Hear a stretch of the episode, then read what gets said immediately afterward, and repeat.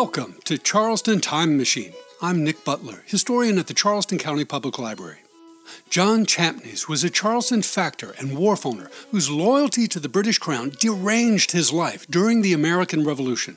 While surviving documents provide details of his imprisonment, exile, and return, the slender row of brick stores Champneys built during the war at the southeast corner of East Bay and Exchange Streets bear silent witness to his tumultuous experience. To illuminate their dramatic yet forgotten story, we'll trace the rise and fall and rehabilitation of both John Champneys and his controversial, confiscated, and truncated row.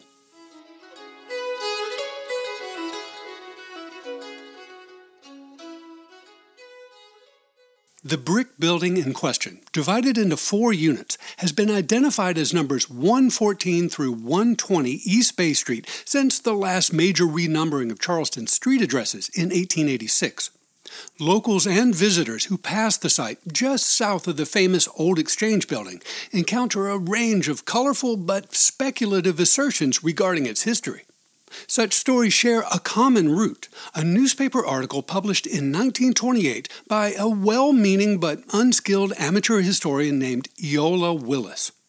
As part of a series of essays about early taverns in Charleston, Willis misidentified the northernmost unit of this brick row, that is number 120 East Bay Street, as the site of Harris's Tavern in the late 18th century. Harris's Tavern, in fact, occupied the spacious building formerly known as McCrady's Tavern, now number 153 East Bay Street, and the rest of Willis's narrative about number 120 is similarly inaccurate. An equally fanciful newspaper article published in 1942 identified the same property as Coates Row, belonging to Captain Thomas Coates, a mariner who hosted sailors at a rowdy tavern on the premises.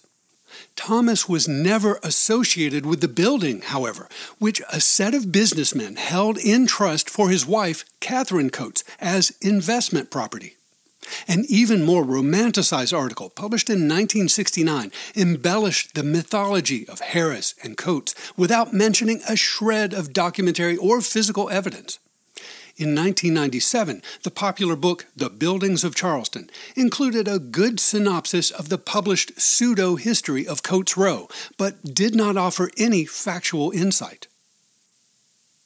Despite these literary shortcomings, a very robust paper trail survives for the history of the brick building at 114 to 120 East Bay Street.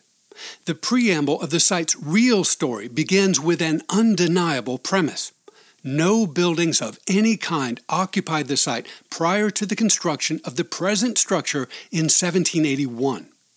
This location on the east side of East Bay Street was adjacent to the brick wharf wall or curtain line that defined the boundary between wharf and street in colonial era Charleston.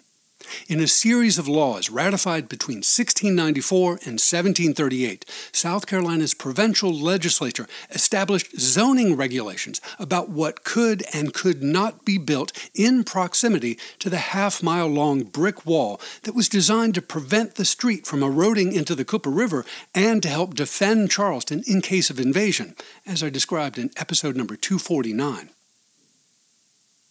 A statute adopted in May 1736, for example, prohibited the erection of any structure on the wharves to the east of the curtain line more than 16 feet tall. A law ratified in March 1738 and enforced through 1785 prohibited the erection of any structure of any kind within 50 feet of the east side of the curtain wall. All of these colonial era laws reserved to the government the right to demolish any or all of the buildings to the east of the curtain wall in case of invasion or military emergency. In 1743, for example, during a war with Spain, South Carolina's provincial government measured and condemned a number of wharf buildings, and then in 1745 carved a moat 12 feet wide through the half mile stretch of land immediately east of the curtain wall. Enemy forces did not attack the town, however, and the moat was filled in 1764, right at the beginning of the commercial career of one John Champneys. John Champneys was born in Charleston in January 1744. His father, also named John, was a planter in St. Andrew's Parish who moved his family to urban Charleston in the mid 1740s. Around that time, the elder Champneys became Deputy Secretary of South Carolina and held that prestigious office until his death in 1750. The younger John Champneys began fulfilling his legally mandated service in the South Carolina militia in 1760 at the age of 16, mustering with his Anglo American peers in the Charlestown Regiment six times a year. The teenager was by that time serving an apprenticeship with a prosperous local merchant, Ebenezer Simmons Jr., who had inherited from his own father a valuable wharf located due east of a brick building at the east end of Broad Street known as the Watch House and Council Chamber, now the site of the old Exchange Building. Simmons's property also included a swath of land immediately south of the old watch house, stretching from modern Exchange Street nearly 100 feet south towards the eastward extension of Elliott Street, and from the brick curtain wall on the east side of East Bay Street to the channel of the Cooper River. This extensive waterfront property, covered with 11 one story wooden structures built in compliance with the legislative restrictions of 1736 and 1738, was arguably the most central and advantageous location for maritime business in all of colonial Charleston. At age 19, John Champneys formed a commercial co partnership with merchant William Livingston called Livingston Champneys and Company and rented Simmons's wharf from his retiring mentor. A few weeks later, in November 1763, Champneys married his business partner's teenage daughter, Anne Livingston. Five years later, in June 1768, Champneys purchased Simmons's wharf for the large sum of 25,000 pounds South Carolina currency by promising to make five annual mortgage payments of 5,000 pounds currency to Simmons. The partnership of Livingston and Champneys expired in September 1768 when the 24 year old junior partner announced that he was embarking on a solo career as a factor and wharf owner in his own name. The factors business might be unfamiliar to modern audiences, but it was once a very important part of the plantation economy in the low country of South Carolina.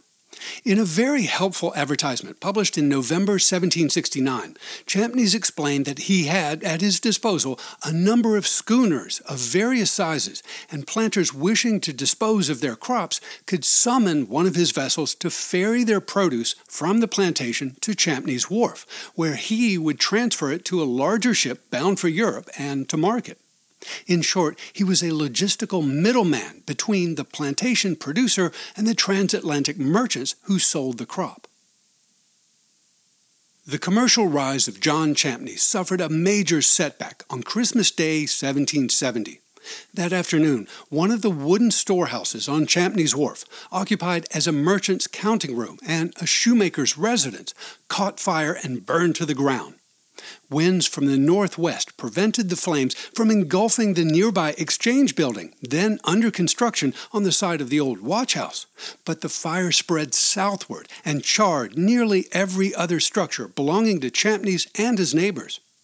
Days later, Lieutenant Governor William Bull unsuccessfully lobbied the South Carolina legislature to consider imposing even stronger restrictions on the size and nature of the buildings erected to the eastward of the town's waterfront curtain line. To repair his damaged wharf in 1771, Champneys mortgaged the entire property to the executors of the estate of Benjamin Smith in order to secure a loan of 23,400 pounds currency. John applied 10,000 pounds of this loan to satisfy his 1768 mortgage to Ebenezer Simmons, then spent the remaining funds on new construction. Three years later, in mid 1774, Champneys boasted that his refurbished wharf extended 80 feet farther into the Cooper River and contained 29 buildings, including 12 new brick stores and two wooden ones, beyond the original 11 that were repaired after the fire of 1770, all of which were built in compliance with the legislative restrictions of 1736 and 1738. The repair and expansion of Champneys Wharf represented a major investment to grow future profits, but the work depleted John's resources in the short term. To generate cash in May 1774, Champneys offered to sell part of his property located immediately south of the new Exchange Building, a rectangular block measuring 100 feet north to south by 242 feet east to west.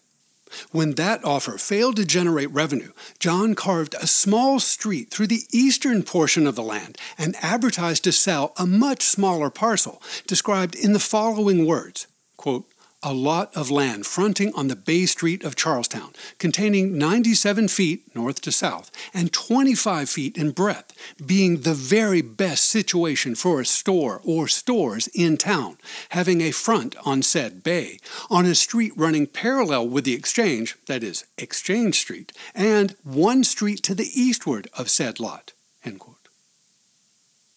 The vacant property John described in December 1774 is the present site of the four brick stores identified as 114 through 120 East Bay Street, which had been part of the curtain wall moat that was filled 10 years earlier. To attract a buyer, Champneys offered some misleading advice to potential investors. Quote, the purchaser of this lot need not be under any apprehension of not being permitted to build thereon, as the tenor of the original grant and all the titles since from my predecessors have no restriction. While he correctly noted that the original land grant of 1698 and subsequent deeds contain no building restrictions, Champneys perhaps showed his contempt for the statute of 1738 that clearly prohibited the erection of any buildings within 50 feet of the curtain wall. Champneys' neighbors must have seen the error of his promotional claims, and the lot remained unsold through the winter of 1774 75. In the meantime, John gained some liquidity by bringing in two partners, Daniel Stevens, his former clerk, and James Sharp, who jointly conducted business under the name Stevens, Sharp and Company. During the initial rebellion of South Carolinians in April 1775, John Champneys was among the minority of white Charlestonians who condemned what they viewed as seditious activity against the British Crown. He grudgingly signed the Articles of Association promulgated by the rebel faction that June, but only to avoid the tar and feathers treatment we discussed in episode number 236. When British and American warships traded shots in Charleston Harbor in November 1775, local leaders required all white men serving in the urban militia to perform extra guard duty. Champneys refused to participate and was fined 100 pounds. When he refused to pay, the local militia seized his carriage in late April 1776 and sold it at auction. Champneys immediately protested, noting that the militia law of South Carolina only required him to muster six times a year, which he had faithfully done since 1760. Times had changed since his youth, however, and John was becoming a nuisance to his rebellious neighbors. The arrival of a squadron of British warships outside Charleston Harbor in early June 1776 signaled a coming battle for control of Charleston. On the 9th of June, the South Carolina military, under command of General Charles Lee, ordered the removal of numerous buildings standing on the wharves of Charleston in order to raise gun batteries to defend the town while many of the buildings belonging to rebels were merely unroofed or cut down to a lower height, those belonging to British loyalists were purposefully obliterated. Laborers scraped 29 stores and two scale houses from Champneys Wharf to make room for a hastily constructed gun battery made of palmetto logs and earth.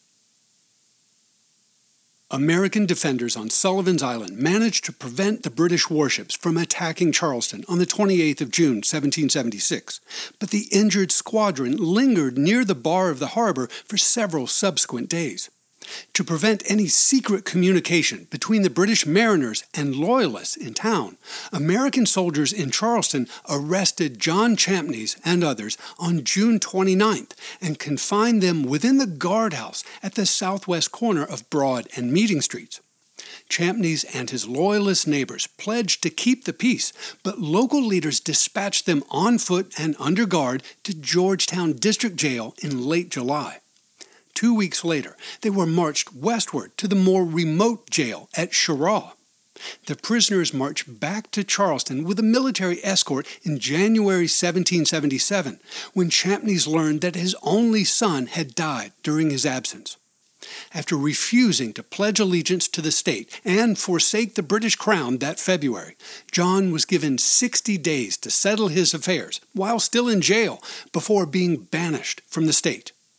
Sales of his personal property took place in March and April, and he was released from jail on April 17th. Champneys immediately boarded a ship bound for France with his wife, two daughters, and one enslaved servant. After reaching London several months later, John Champneys published a pamphlet in early 1778 describing what he called his sufferings and persecutions for his refusal to take up arms in defense of the arbitrary proceedings carried on by the rulers of South Carolina.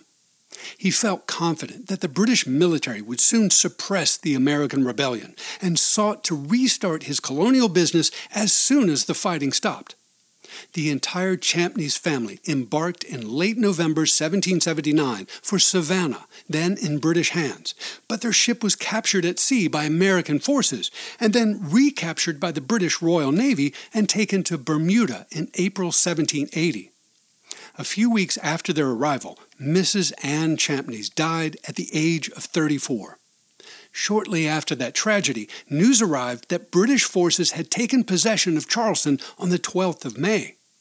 John embarked from Bermuda for South Carolina with his two daughters that July, but their vessel was again captured by an American ship and taken to Philadelphia. During four months' imprisonment there, another Champneys child died. John was soon exchanged for an American prisoner and sent to British held New York, from which he embarked with his only surviving daughter and arrived in Charleston in December 1780. In the capital of South Carolina, Champneys found his extensive wharf property in ruin and worked to resuscitate his commercial business. Like the other Loyalists and English merchants who flocked to the port town at that time, he assumed that Charleston would remain in British hands forever, and the war for American independence would henceforth be confined to the northward. Five months after his arrival, in May 1781, Champneys agreed to lease part of his wharf to several resident merchants for a period of seven years at a moderate rent in exchange for a cash advance. He then hired a contractor to remove part of the American fortifications raised in 1776 and to erect a row or range of four brick stores along the southwestern edge of his wharf property. Each of these two story units measured just over 12 feet wide and 23 feet long, with commercial space downstairs and modest living quarters upstairs. The 93 foot long building covered nearly every inch of the vacant swath of land adjacent to the curtain wall that Champneys had advertised for sale in 1774. Champneys Row, as it soon became known, was completed in the autumn of 1781, and the owner began collecting rent from four commercial tenants that December. The structure cost £1,800 sterling to build, the bulk of which John financed by mortgaging the property to local house carpenter James Cook, who likely acted as the general contractor for the project.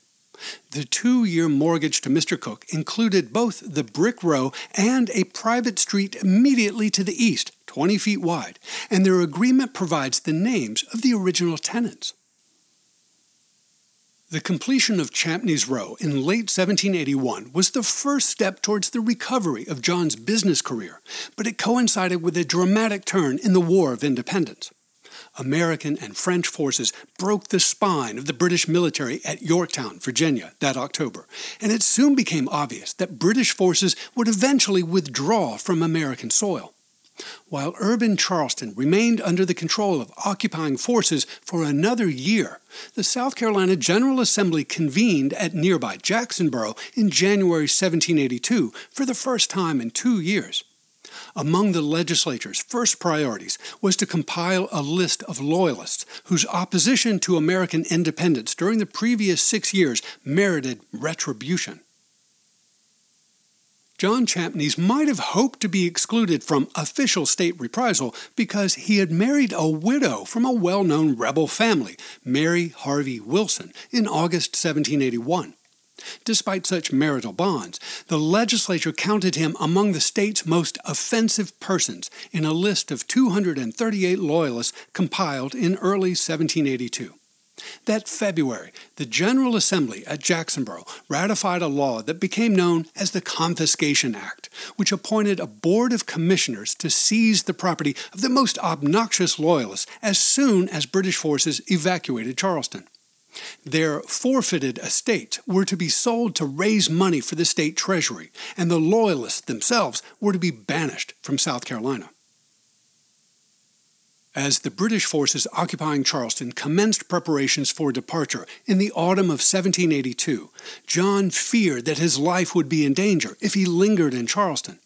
He had been banished from South Carolina in 1777, and a state law ratified at that time warned that exiles who returned would suffer death for treason. Champneys collected rent from his four tenants in early December 1782, then gathered his wife and only daughter for another journey elements of the British Army and Royal Navy evacuated Charleston during the second week of December 1782, accompanied by thousands of enslaved people of African descent and white loyalists. Among these were the Champneys family, who sailed from Charleston to a new home in St. Augustine, Florida.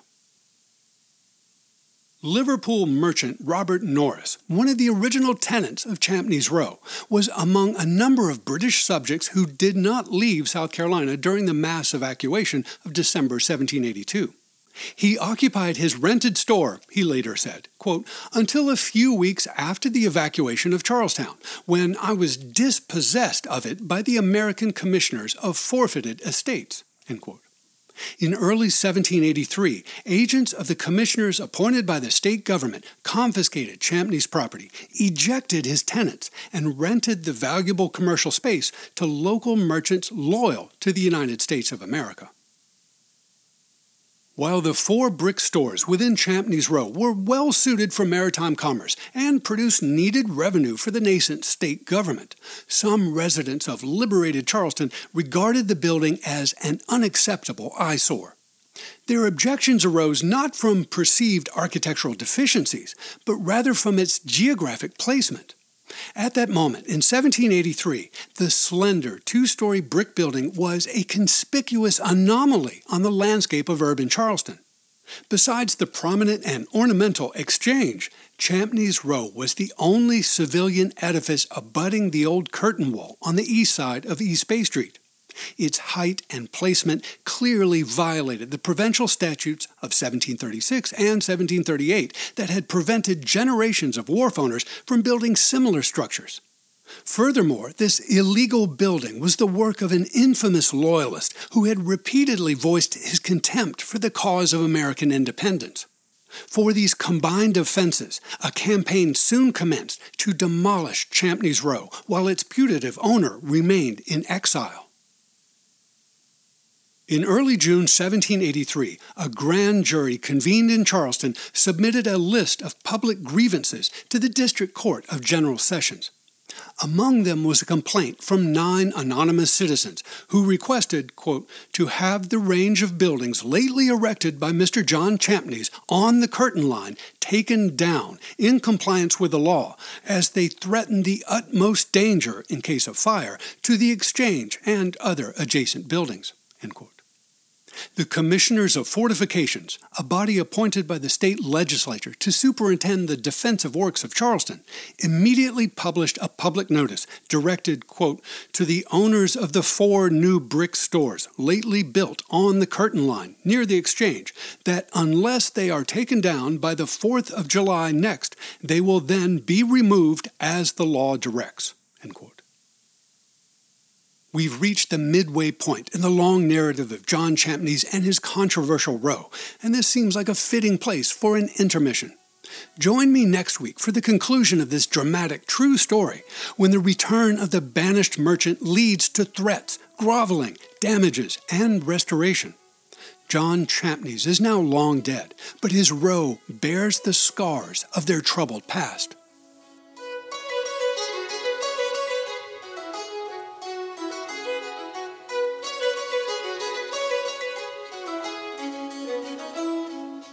Charleston County Public Library is your home for local history. To explore our resources and programs, and to read an illustrated transcript of this podcast, point your web browser to ccpl.org.